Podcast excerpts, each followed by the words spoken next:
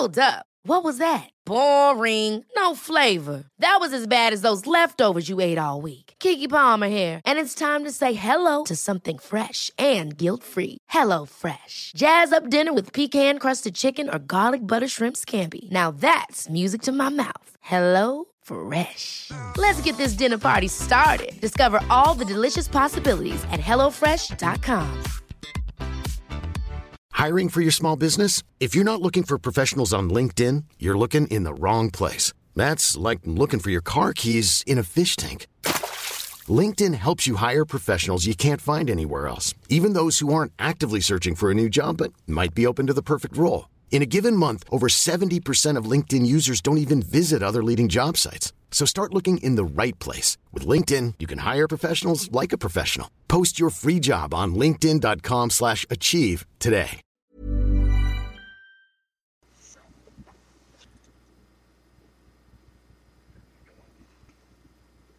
This episode of American Biography is brought to you by Audible.com.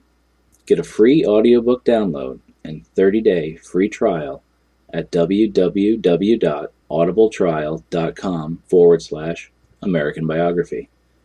Audible has over 150,000 titles to choose from for your iPhone, Android, Kindle, or MP3 player. So download your free audiobook today by signing up at www.audibletrial.com forward slash American Biography.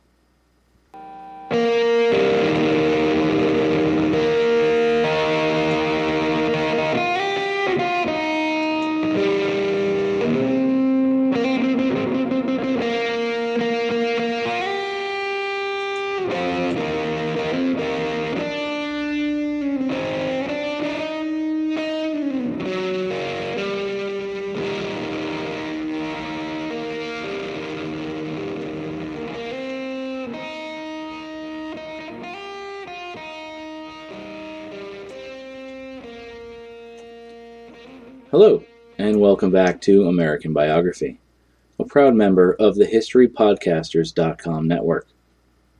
This is the life of John Marshall, Episode 8 Going Rogue. So I'm back, and you may have noticed that this episode is out a little later than usual. The last few weeks have been extremely busy with planning, travel, attending, and hosting birthday parties. It was all great fun and worth every moment, but now I'm back behind the mic and I'm ready to go. So let's get down to it. At the end of our last episode, we left John Marshall in a tough spot. On paper, at least, his immediate future looked promising enough. He was a captain in the Continental Army with a reputation for judiciousness and bravery, who was also a licensed attorney to boot. And he was courting a girl from an impeccable family all by the age of 25. However, we know the reality of his situation belied these superficially rosy prospects. He commanded no troops, and his furlough was beginning to seem more like a permanent vacation. Due to the war, the courts were closed, and so legal work could produce no income until they reopened, making his career launch appear to be a bit of a misfire. Furthermore, without an income, it was doubtful as to when he could marry Polly Ambler, if at all. These were indeed dark days for John Marshall. John was once more back at Oak Hill for most of September 1780. By the end of the month, having lost patience, he picked up, and as horses were scarce in Virginia, he set off on foot for Philadelphia, once more the capital, having been back in American hands since General Clinton abandoned the city in 1778. What John's expectations were for this trip is unclear. Unconvincingly, Beveridge argues that Marshall undertook the 200 mile journey just to be inoculated against the smallpox, saying that now that John was in love, he suddenly had a reason to become more concerned about his health and safety. But in case you can't hear my eyes rolling, let me just say I find this unlikely, and it's doubtful that Marshall wasn't already inoculated by this point, since Washington had been aggressively pursuing a policy of mass variolation within the Army, including new recruits, since February of 1777, the year Marshall joined. By the end of 1777, nearly 40,000 troops had already been vaccinated, and that number would only grow. A February 5, 1777 letter from Washington to the Continental Congress shows how seriously the commander in chief took the threat of this illness. He writes The smallpox has made such head in every quarter that I find it impossible to keep it from spreading through the whole army in the natural way. I have therefore determined not only to inoculate all the troops here now that have not had it, but shall order Dr. Shippen to inoculate the recruits as fast as they come to Philadelphia. They will lose no time, because they will go through the disorder while their clothing, arms, and accoutrements are getting ready. It seems far more likely that John undertook this trip because by this time it was rather evident that if Virginia intended to raise more troops and ever recall supernumerary officers, it would have already done so. But Marshall was still a commissioned captain, and if there was any place he could go to try to get back in the mix, and perhaps attach himself to some force, it's a reasonable enough guess that it would be in the capital. Still, it was a rather desperate gambit. The desperation can be seen in the nearly inhuman speed at which Marshall walked, covering, by his own account, some 30 miles a day. Which, yeah, let me just say, sure, he's 25, and he's near the peak of physical health, and as an infantryman, he's probably used to marching, a lot. But the average walking speed of a human being is 3.1 miles an hour, and Marshall would not have been traversing a lot of nice, smooth, level, paved roads so that meant he'd be sustaining this speed at times uphill or pushing through dense brush or while fording on-bridge rivers for nearly 10 hours a day. So, yeah, 30 miles a day is insane.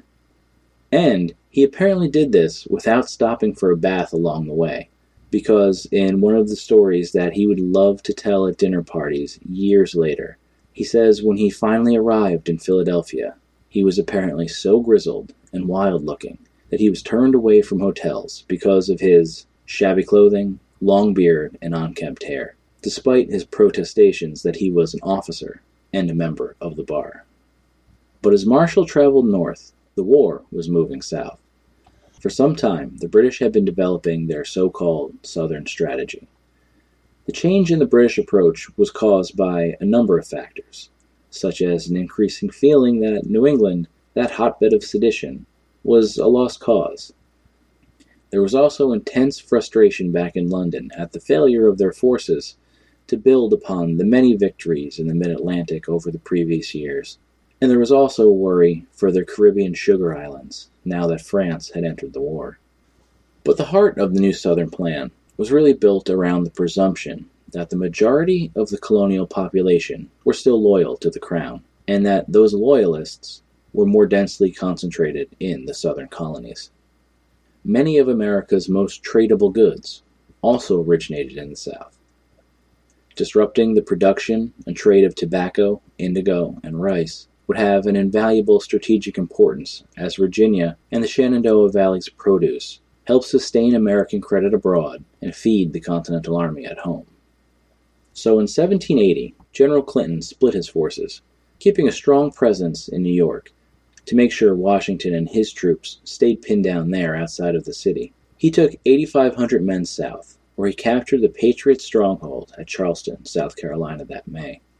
In response to this loss, the hero of Saratoga, Horatio Gates, was dusted off and given command of the Southern Continental Army. However, he was decisively beaten at the Battle of Camden, also in South Carolina, that August by Lord Cornwallis.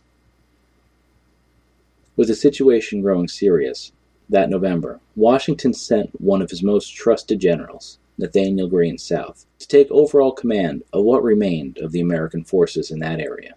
John Marshall did an about face and returned to his home state and assisted Baron von Steuben, whom Greene had given command in Virginia and charged with raising troops and supplies in that colony for the Southern Army. As fate would have it, Thomas Jefferson was still serving in his second term as governor. Jefferson possessed many enviable talents, but few would ever choose to call him a man of action. and as events would shortly reveal, he was not the right man for the moment. Now, in his defense, Jefferson was not totally feckless and worked with von Steuben as best he could to raise the requested supplies, and even teamed up with the Prussian to try and streamline Virginia's moribund war administration. And despite finally goading the Virginia legislature into authorizing a levy of 3,500 troops, by December, von Steuben, along with Marshall, had only managed to raise about 1,500 recruits. And even then, the state wouldn't pony up the funds for weapons. Because, as Jefferson explained to von Steuben, Virginia, you see, was responsible for arming the militia. However, these were Continental troops, and the responsibility for arming these men belonged to the Congress. Roughly half of these poorly equipped and largely weaponless recruits took stock of the situation, looked at one another, and promptly deserted. Those that remained were sent off, as they were, to support Greene's operations in North Carolina. Virginia was left virtually defenseless.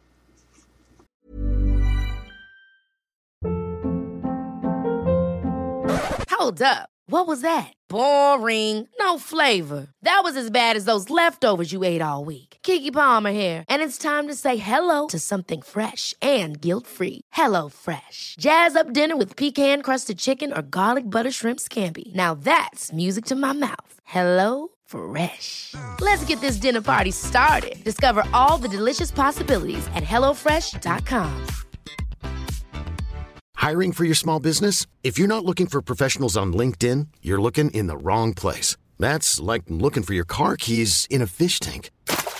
LinkedIn helps you hire professionals you can't find anywhere else, even those who aren't actively searching for a new job but might be open to the perfect role. In a given month, over 70% of LinkedIn users don't even visit other leading job sites. So start looking in the right place. With LinkedIn, you can hire professionals like a professional. Post your free job on linkedin.com slash achieve today. Millions of people have lost weight with personalized plans from Noom. Like Evan, who can't stand salads and still lost 50 pounds.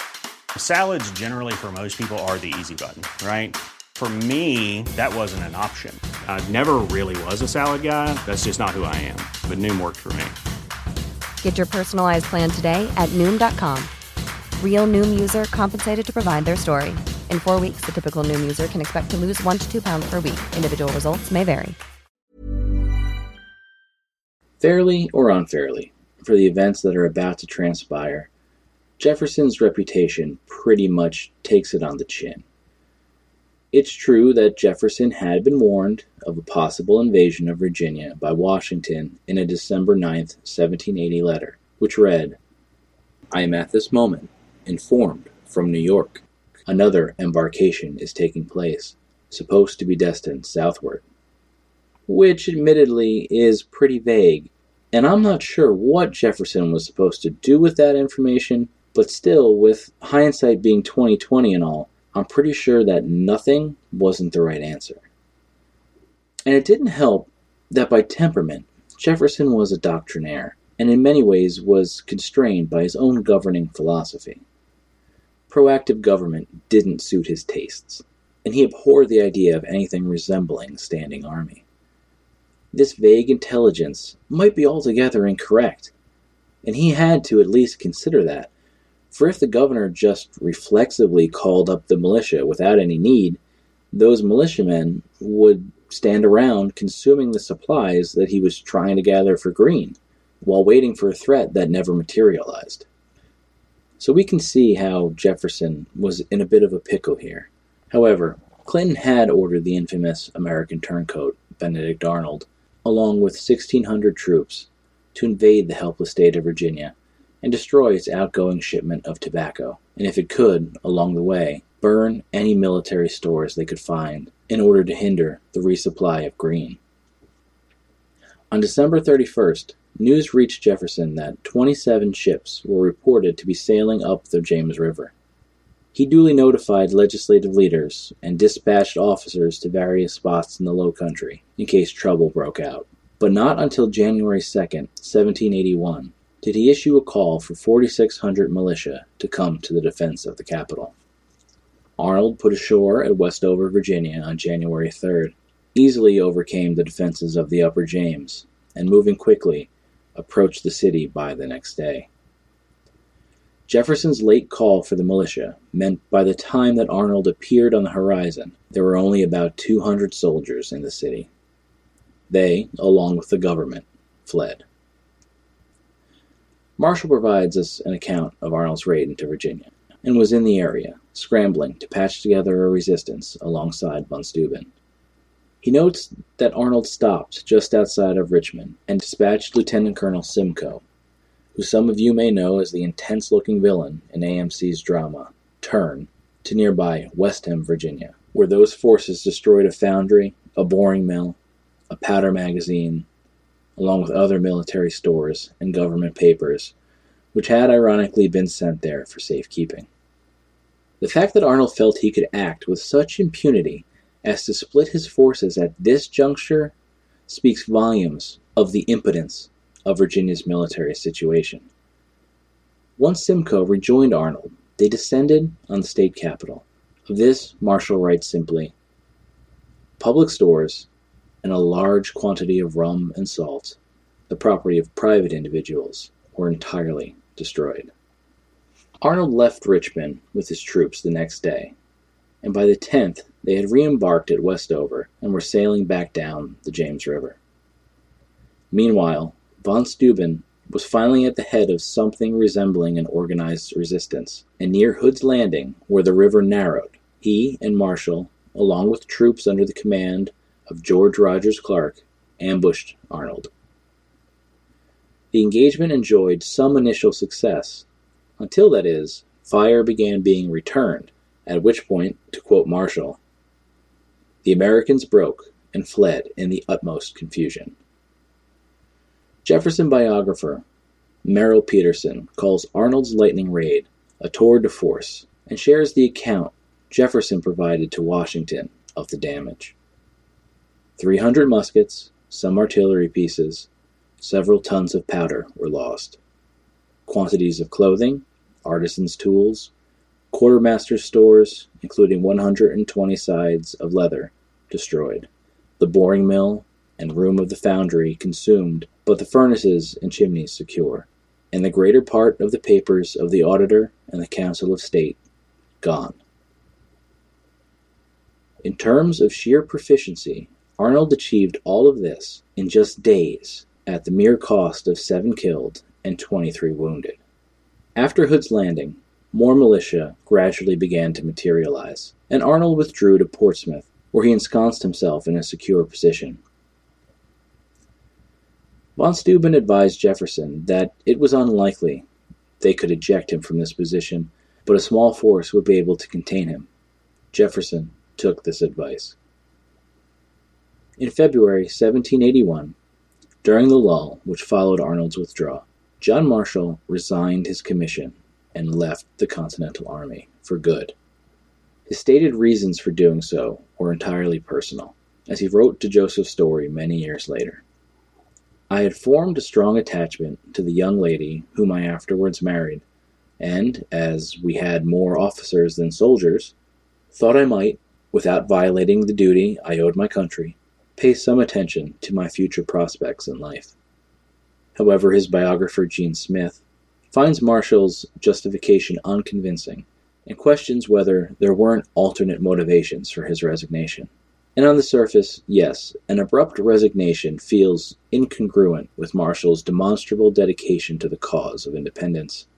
As Smith writes, it does not ring true that someone with John Marshall's commitment to the United States would resign from military service with the war on one to pursue his personal career. Arnold still held an important toehold in Virginia. Lafayette and Rochambeau were marching south to reinforce the state, and Cornwallis had begun marching north. Indeed, February 1781 saw the war shift its focus to Virginia, where it finally concluded later that year. It is strange that just as the war which he'd been chasing was finally coming to him, Marshall would just throw his hands up and say, I'm out.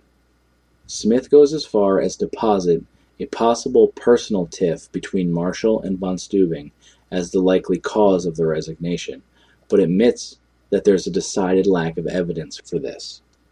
I'm more apt to side with Marshall himself, since he'd hoofed it to Philadelphia the previous fall. Marshall had demonstrated his willingness to make grand, all or nothing gestures to try and make something happen. Witnessing the complete failure of Virginia over the recent months may simply have made it clear beyond a shadow of a doubt that the state was never going to get its stuff together and that his military career was a dead end. He was also in love, a state not always conducive to rational thought, and he was perhaps impatient to begin making his way in the world. And where the army had ceased to be a vehicle for his personal growth, and with his enlistment nearly up anyway, perhaps it was just time to cut that albatross loose and move on. And to be honest, this type of reasonable irrationality seems like a perfectly human response to me. Okay, that's where we're going to wrap up today. But please join me next time when Marshall, now out of the Army, discovers that love is also a battlefield. Please remember, this show is listener supported, and if you'd like to help, you can sign up to get a free audiobook and free 30 day trial by going to www.audibletrial.com forward slash American Biography or by visiting our website, AmericanBiography.webs.com, and making a secure PayPal donation. American Biography is also on Facebook, and you can check us out on Twitter at American underscore bio. And finally, please send me any questions or comments at AmericanBiographyPodcast at gmail.com. So that's all I've got for today. But before you go, please stay tuned as my friend and fellow HistoryPodcaster.com member, Steve Guerra, tells you a little bit about his show, The History of the Papacy. Thanks, everybody, and I'll talk to you soon. Take it away, Steve. I'm Steve, and I host and create A2Z History Page presents the history of the papacy. This is a podcast about the history of the popes of Rome and Christian Church.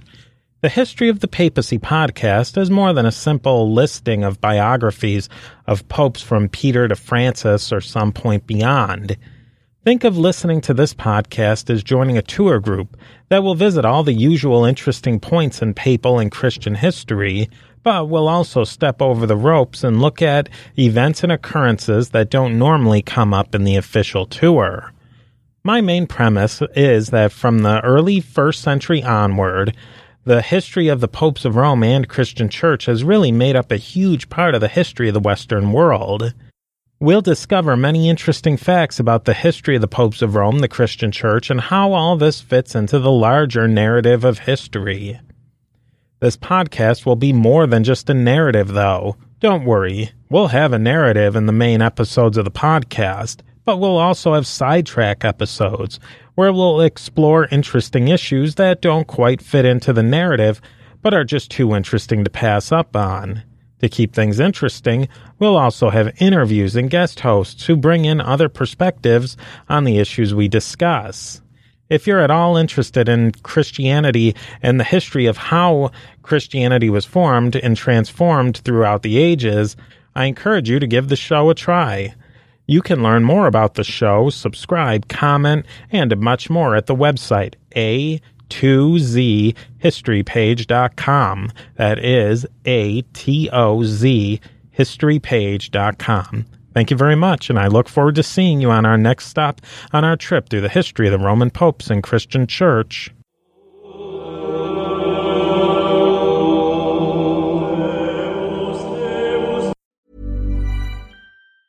Planning for your next trip? Elevate your travel style with Quince. Quince has all the jet setting essentials you'll want for your next getaway, like European linen, premium luggage options, buttery soft Italian leather bags, and so much more and it's all priced at 50 to 80% less than similar brands. Plus, Quince only works with factories that use safe and ethical manufacturing practices. Pack your bags with high-quality essentials you'll be wearing for vacations to come with Quince. Go to quince.com slash trip for free shipping and 365-day returns.